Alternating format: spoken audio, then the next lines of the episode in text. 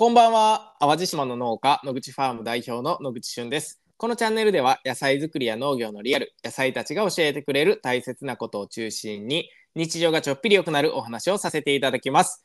さて毎週金曜日の夜9時にお届けしている番組その名もスクールレディオということでスクールという新しい形の学び場には人生をデザインするという言葉に共感し集まった世代を超えた仲間たちがいます。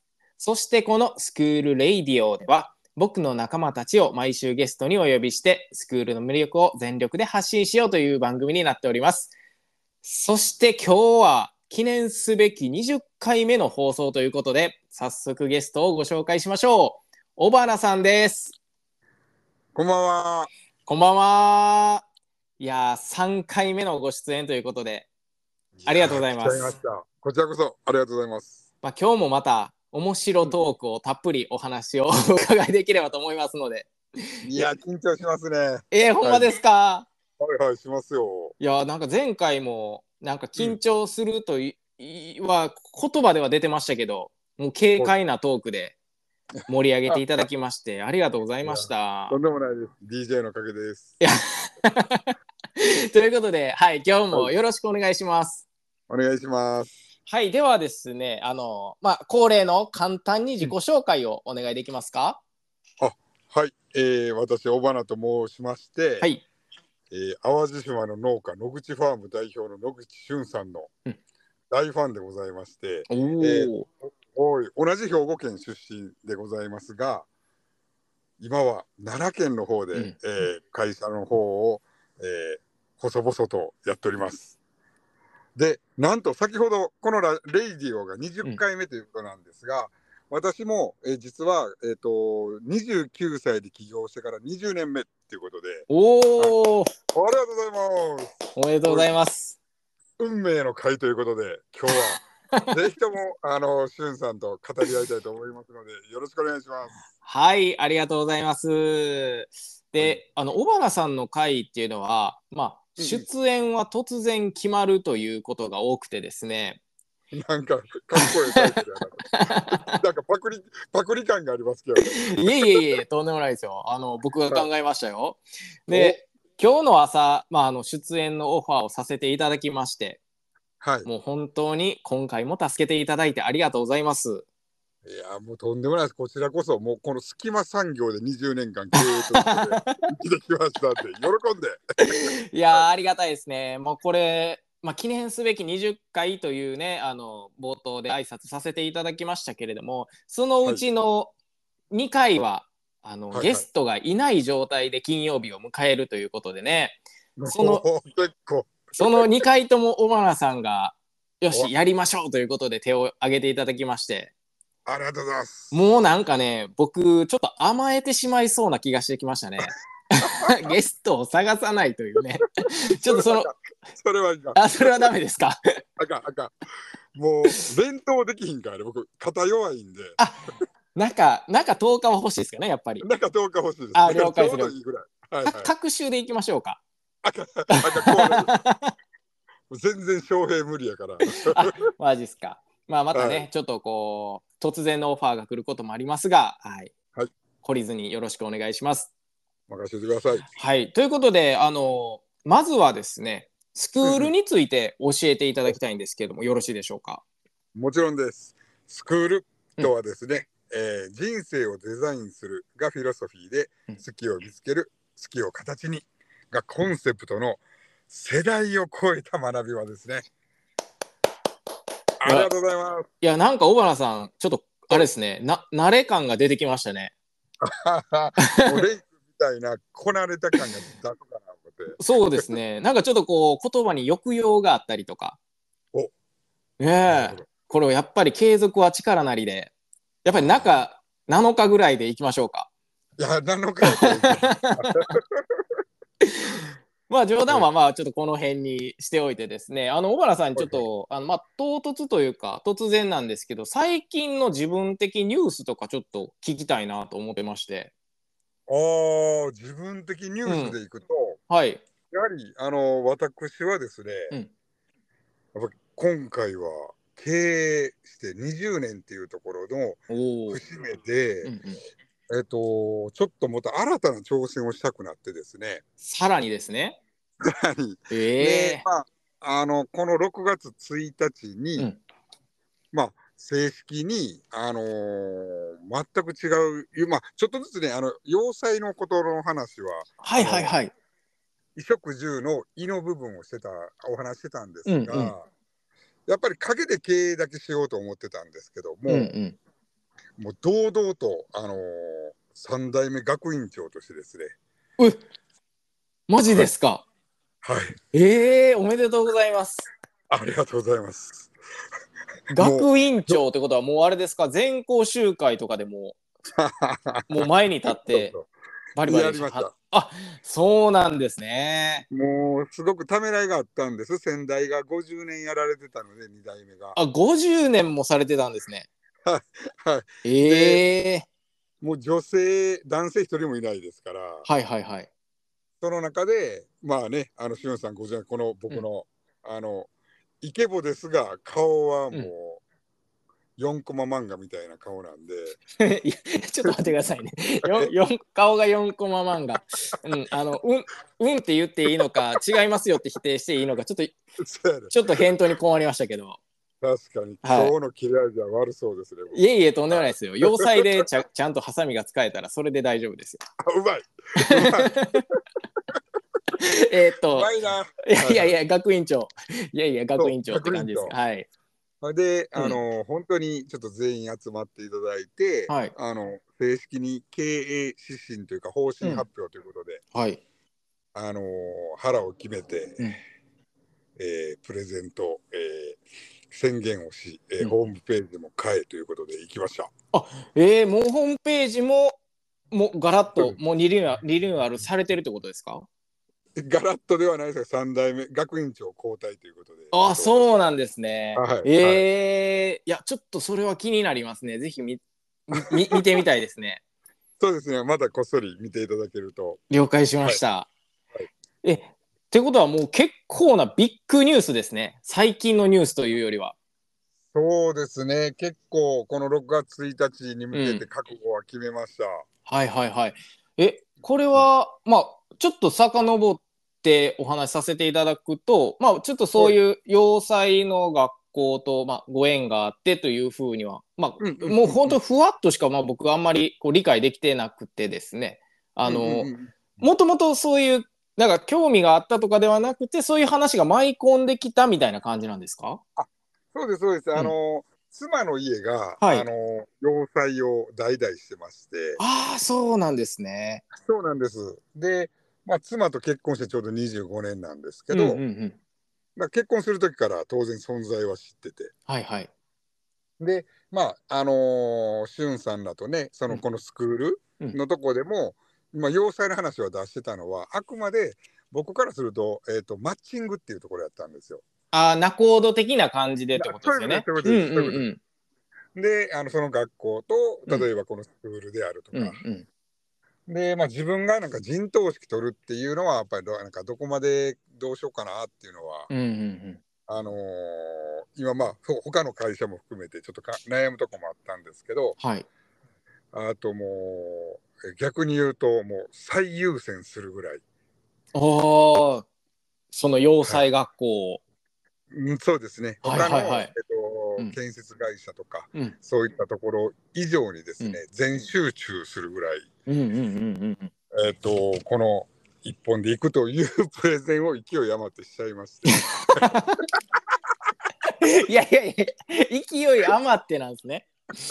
そうそうあほら僕もシュウさんもちょっと感情移入すると止まらへんとか確かにこう高揚感があったら言っちゃったみたいなのありますもんね。そうそうそうはいはいはいはい。なんかすごくわかります、それ。うん多分しゅんさんは分かってくれるはいはい。めっちゃわかる。でもまあ言ったからにはせな社内っていう状態を勝手に自分で作ったみたいな。そうなんですよああ、そうなんですね。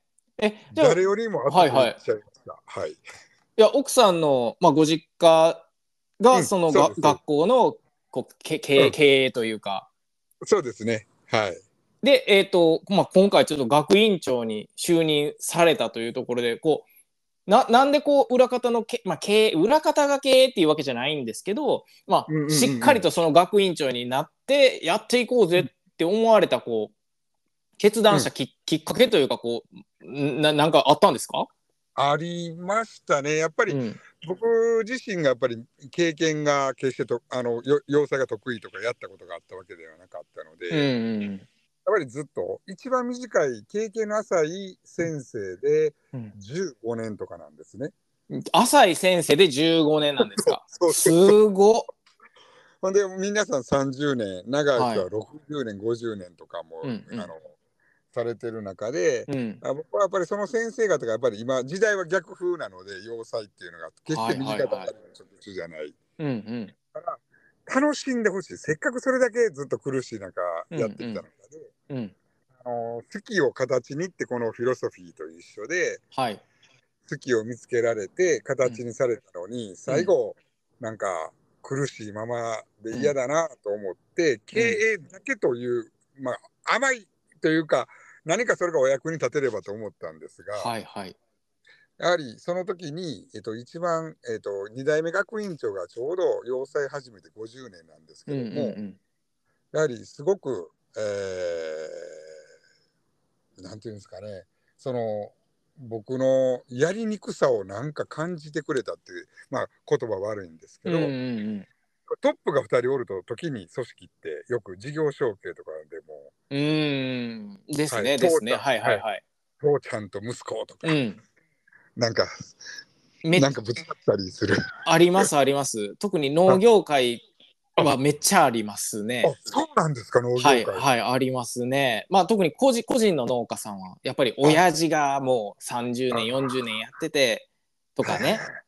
そうそうそうそう。なんかなかなかこう息子がりちょっとこう、うん。まあ30歳40歳で転職して農業ってなった時にね、今の時代に合った農業をしようと思ってもやっぱり親父はいや今までこれでやってきたんだっていうこのねうん非常に親父とせがれのいざあーいざこざって言ったら変ですけどこうギャップが。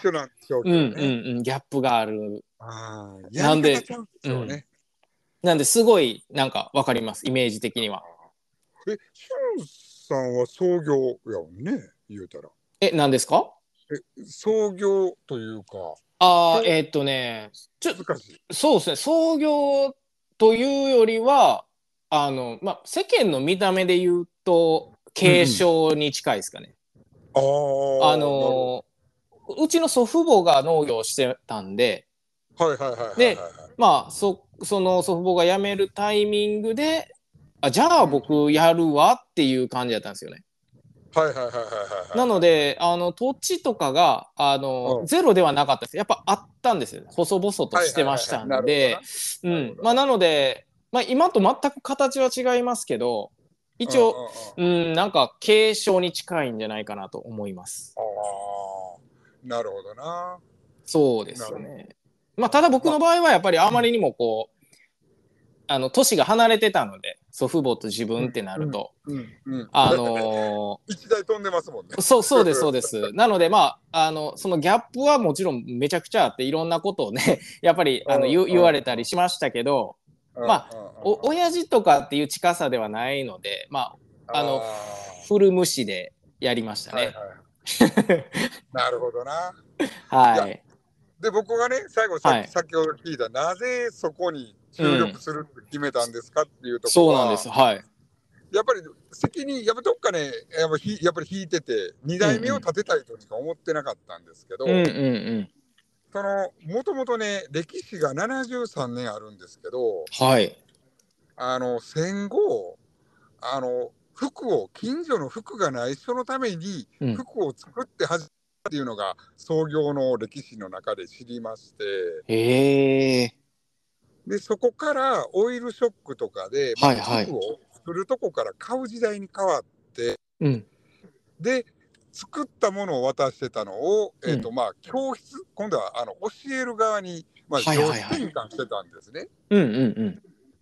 でその中でずっと今はもう教えるしかしてなくて仕立てとかは当然もう倒産というかその部署は閉めてってなってたんですが、うんうんうん。が実はもう当然今学院長としてずっと教師を教えてうん生徒に教え続けてたんですが、はい。本当にパターンを引くのが好きっていうことに教わりましてパターンを引くっていうと、あの、服を作る時のですか？あそうですそうです、はいはいはいはい。まあ、どっちかというとデザイナーがメインで花形というかうーん。でそのデザインしたものをパターンナーっていう人が型を作るんですね。はいはいはい。そのパターンナーってまあ結構地味というかは いはいはい体に合わすだけなんで、はいはいはい。でも多分2代目は僕日本一のパターンナーやと思います。えー、その50年学院長された方がってことですか？そうですそうです。えでも今はパターンを引く機会ってほとんどなくて、ー、うんうんまあ、当然教団というか教えることしか先生方みんなしてないんですけどうん。うんうん。全く作るから教えるに変わったんですけどうん、もう一度作るっていう時代に今僕転換期だと思いまして、ああ、そうなんですね。はい、でやはり2代目が、えーとうん経営者というよりかはパターンなうんうんうん本当に好きなことに注力するうんうんうんそのためにはおこがましいですけど、うんもう全てのうん権限というか、うん。うんうんそういった、まあ、梅雨払いも含めて、うんあのーまあ、大交代はいはいはいはい。だからでそれでその、えー、と2代目には新たなブランドクチュール陽子っていうのをちょっと作ってもらったんです。ええー、あ、もうできてるんですね。えっ、といやいいよ今月作りました。ああなるほどなるほど。いやいやいや、はい全然いやすごいすごいなと思いました。もうもうはいそこまでやっぱりイメージがあってのことやってんなっていうところで。そうですねやっぱりもうちょうど、あのー今2代目がうんうんうん年言ったら怒られるかもしれませんが、70歳になって。はい。もう、あのー自分もすごくもうしまうと思った時に、うんうんもう閉めるとうん思ってた時に、まああのー私との出会いですごく元気をもらい、うんうん。もう一度その作るっていうのに注注力したいみたいなこと言ってくれたんです。えー、すごい。うーんやっぱちょっとそこに僕も、うんあのー感銘を受けましてはいはい。であればとことんそういうその2代目の輝く場作りをしたいなと。うーん。うんうんうんうんでそれであれば、まあ、僕はあのー多分バーしか作れないので、うんうん服作れないんで、うんうんうんうん。まああのーちょっとそこら辺を、あのー、2代目に集中してもらうためにっていうところで他の目も含めて対外的にももうそれやったら私がやると。ああ、なるほど。いや、めっちゃくちゃすごいじゃないですか。いや、びっくりしましたよ。はい、まだ始まったところなんですけど。いやーでもそのねスクールのなんていうんですかこうまあ思いというかまあそれにも、あの何かを始めるのに遅すぎるっていうことはないっていう文言というか、そうやね。あるじゃないですか。いやまさにその通りやなっていうのがめっちゃあってですね。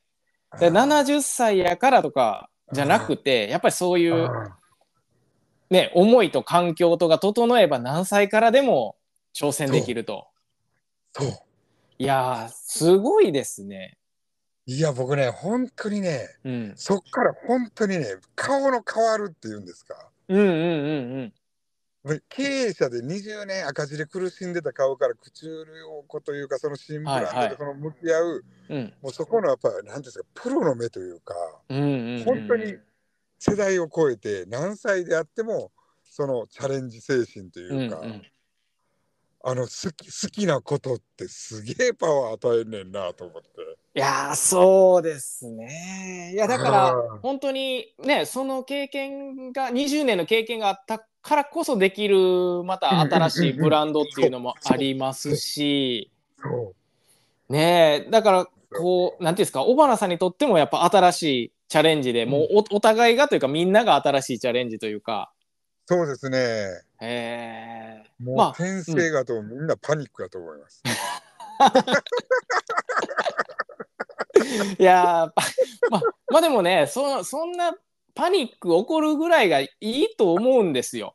なんかそのこうのの農業で置き換えるのが合ってるかどうかわかんないんですけどはいはい。なんかこうやっぱりねこう衰退産業ではあると思うんですよね、農業とかも、うん。うん。やっぱりどうしても年齢が平均年齢65歳以上とかってなってるんで、うん、いやこれはねなんかこう今まで通りのことでなんとなくみんながあそうよねって納得感があるような変化って多分ね何の意味もないというか、うんうんなので一旦みんながパニックを起こすようななんか ビッグバンが必要だと思うんですよね。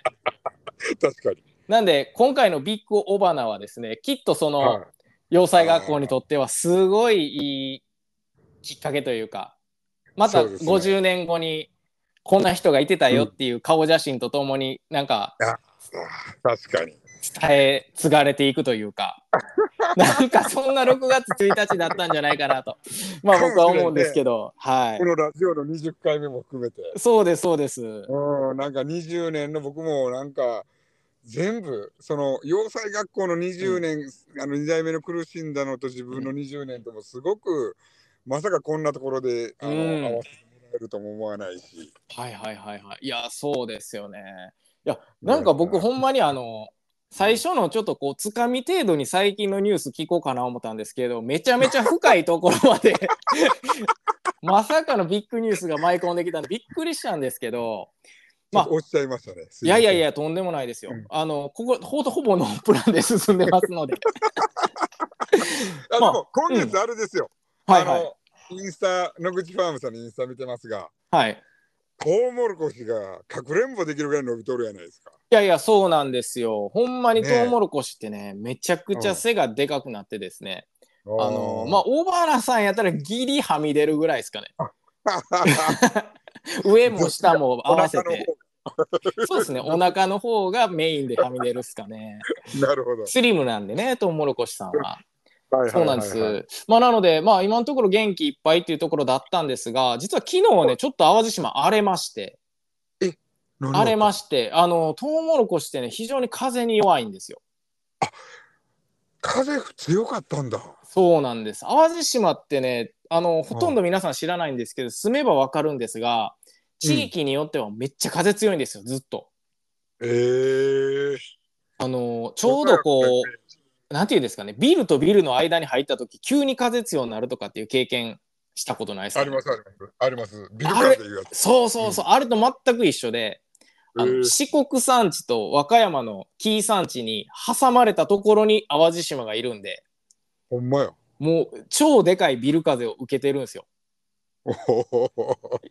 で、昨日ちょっとね、風が強くて、トウモロコシが、まあ、あの全部じゃなくてね、まあ、うん。に20分の1とかっていうぐらいが、ちょっと倒れてしまって、えー。それ、をこうね、ちょっと起こして、また復旧作業をするって、まあ、これ、倒れてしまうと本当きつくて、うんうんうん。ダメになる確率も高くなるんですけど、まあ、そのまま見過ごせないんでっていうことで、今日はね、もう全員でやってたとこだったんですよ。まあ、ただ、6月、まあ、小花さんがお越しいただけるんでしたっけ、6月後半に。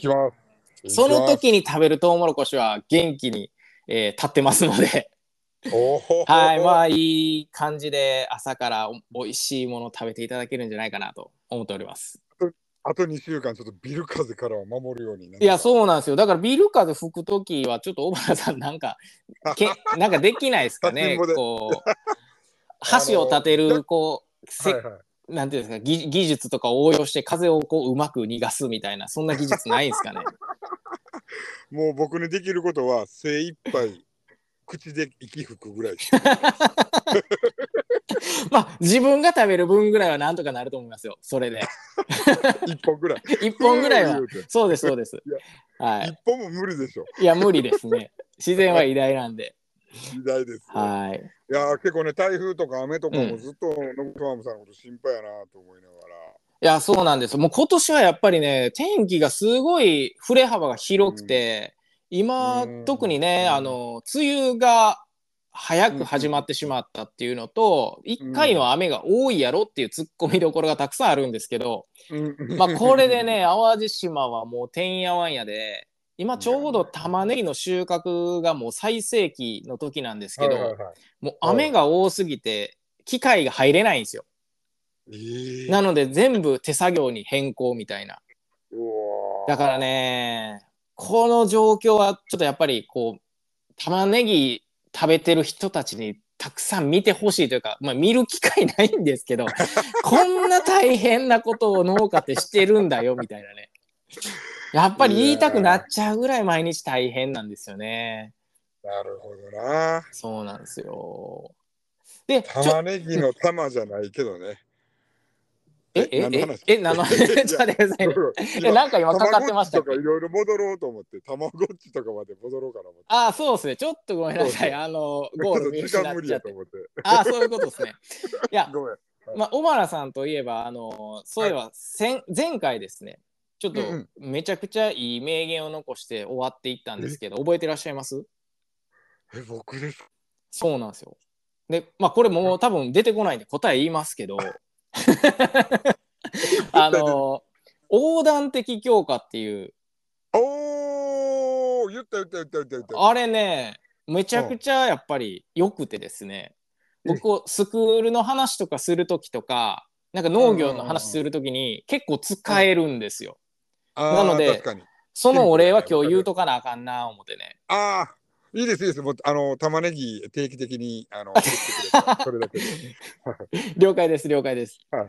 それすみません。またマジで相談しますんで。はい、あのそうそう定期的にお送りしたけど、あの月1回その名言みたいな、逆にフィードバック欲しいですけど 使使えるやつ。使いまくりますから。もう横断化。いいですよね。あの強化横断型とかね。いいですよね。いやそうなんですよ。なんかめっちゃこう分かりやすくてやっぱり英語とか数学だけずっとやってても、なかなかこう社会に出たら教養の部分でこう活躍できないとかっていう話するときにいや実はスクールって横断的強化なんですよとかね、うんあのうんまあ、ファームというか農業って結構いろんな要素が詰まってるからうんちょうどそのうんうんうん教養を育むのにいいんですよっていう時にねめっちゃ使いやすい言葉をいただけたなということで、いやー嬉しいです。はいありがとうございます。うんうん。いや本当にあのひああったんちゃうんかなと思うエストニアに行った時から引っ張り続けてる初めてちょっと役立ったかなと思って。いやいや全然そんなことないですよめっちゃ自分先じゃないですか。もう寝た記憶しかないから。いやいやいやもうもう今や学院長ですので。ああそうですね。はい。ね。で、あの、まあ、そのね、学院長のお話聞いたときに、まあ、僕思ったのが、あの、はい。小原さんってね、あの、まあ、うん。もちろん、こう、聞いてくださってる方は、あの、まあ、ぼ僕もそうですけど、詳細というか、小原さん像っていうのを、この声でしかわからないんですけど、あの、はいはい。めっちゃ経営されてるでしょ、会社を。あめめっちゃ数数というか、数ね。ね。そうなんです。そうなんです。な何社ぐらい経営されてるとおっしゃってましたっけ？えっとね、最盛期は、うんえっと、7社と、まあ、個人事業入れて8社ぐらいになってたうんんですけど、うんうん。あのーやっぱちょっと今、ちょっと、あのー整理しまして、はい。えー事業部とうんぬんとっていうところで、うんまあ、今、どうですかね、み4つ、うん、かな。いや、それでもまあ4つって僕その農業を前に進めるだけでもいや、うん。なかなかこれ大変やぞと心折れそうな時ってなんぼでもあるんですけど このそれプラスまあまあちょっとこう学院長に就任してですねあのまあ全員集中で今度い全くはっきり言って畑違いというか。今までと全く違うところにまたチャレンジしていくっていうこうどどどどういうこうメンタルでそういうことを成し得ていくのかみたいなちょっとねこれはこれ聞いたらめっちゃええ答え来るんちゃうかな思って今聞いてるんですけど教えていただいていいですかね？もうだから四字熟語でええこと言えとかバル難しいで 僕はあのめちゃめちゃシンプルで、はい。残念ながら今日はいい答えは言えないんです。あの、はいはいはい。なぜかというとですね、うん。僕はよく経営は、ん。あの逆算であるとかうん。あの、まあ、目標なりたい姿から今のギャップを明確にしてそれを埋めろっていうようなこと言われる方多いんですけど、ありますね。うんうん。はいはい、で僕はよくある、えーと、人事を尽くして天命を待つみたいな。はいはいはいはい。じゃなくて僕はねやっぱりね天命を知り人事を尽くすと言いますか。天命を知り、人事を尽くす。や、いわゆるやりたいことを先に見つけるってことですか？そうですねあー、うんやりたいことであったりやはり、うんえー、と世の中あー自分ではどうにもできないどんな経営者も思い通りにはならないと思うんですね。うんうん。あの台風であったり、はい。えー今のビル風であったり、うんうん。まあ、コロナに円高に円安にとか、はい。あの思い通りに絶対ならない人が辞めたり病気になったりうん。っていう時にやっぱり僕はあの自分の命というか使命を全うするものが、その瞬間瞬間やっぱりあると思ってましてはい。それをやっぱり天の声じゃないですけど聞いてから、聞こえたもの見えたものに対しては死ぬ気で人事を尽くします。ああ、なるほど、なるほど。はい、なのでまあ本当に一日一生じゃないですけど、うんうん今日今あのー本当に一期一会今日本当にしゅんさんからうんオファーがあった瞬間に僕の人生は今日という組み方変わりますし、いやー、なるほど。はいだから、えーとね、なかなか深くは言えないんですが 深い言葉にならずに申し訳ないんですがいやいやいやいや、でもなんかこう、ニュアンスはめちゃくちゃ深いと思いますよ。あーありがとうございます。はい天命を知り、人事を尽くす。そうですねいや結構僕断ってね、あの人事を尽くして天命を持つも大切やと思うんですけど、うんうんうんうん。やっぱり僕はそこはやっぱ僕はですよ天命を知り人事を尽くす、うんいやもう、なんかね、小原さんって、もう、ここれぞ経営者っていう感じじゃないですか。なんか今のお話聞いたら。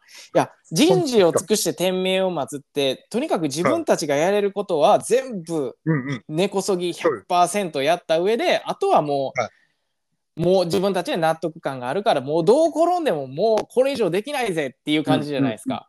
それってどっちかというと、ここうん現場のうん。責任を果たす方のうん。目線というか、なるほど。はい。感じがしてですね。でも逆に経営者って一番トップにいる人は、やっぱりうん人事を尽くしてる場場合ではなくて、天命に向かって必死に突っ走ってくれるからみんながついてくるみたいな。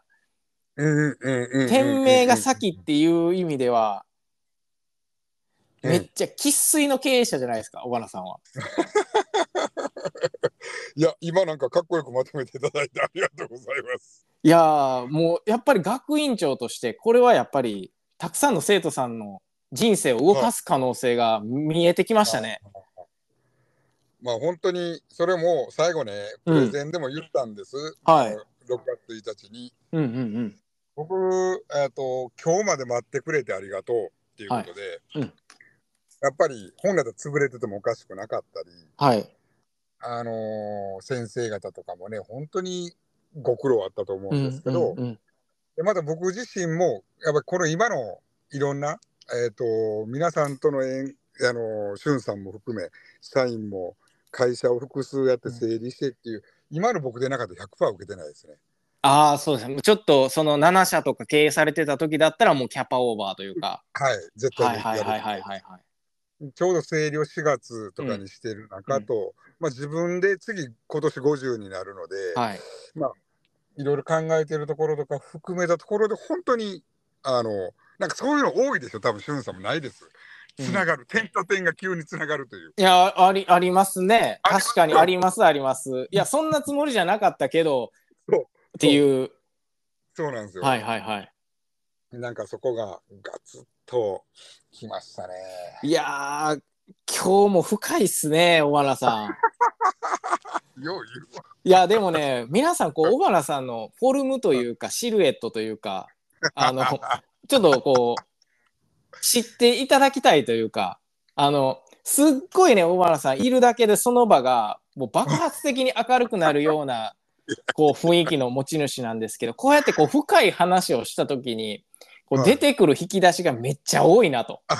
いや、とんでもない。いやいや、ほんまにそう思います。もうめっちゃね、もっと深掘りしたいんですけど、この後、小原さんが会議を控えてらっしゃるということで、はいや、やばば。そうそう、山場の時間になってまいりまして、いや、本当にはい今日もね、あの、うん小原さんとお話ができて、めちゃくちゃ嬉しかったです。僕もめちゃめちゃ嬉しかったです。ありがとうごいざいます。まあ今日、はい。いやいや、ごめんなさい。遮ってしまいましたけど、はい大丈夫でした？大丈夫です。大丈夫でしたか？ありがとうございます。ありがとうございます。で、もうそろそろお時間になりましたので、小原さん、本日はありがとうございましたということで、はい。はい。で、今日も聞いてくださった皆様、本当にありがとうございました。まあ、僕たちとね、一緒に好きを見つけて、好きを形にしてみませんかということで、まあ、 S⭐︎KOOL という学び場、そして、えー、尾花さんというね、素晴らしい学院長に、まあ、出会っていただけて本当に嬉しいなと思っております。毎週金曜日夜9時にお届けしている今知りたい情報が満載の S⭐︎KOOL RADIO。今回はたまたま聞くラジオの旬と、ネクストイノベーションの尾花と書いてテールフラワーがお届けいたしました。それでは皆様、また来週また来週バイバーイバイバイ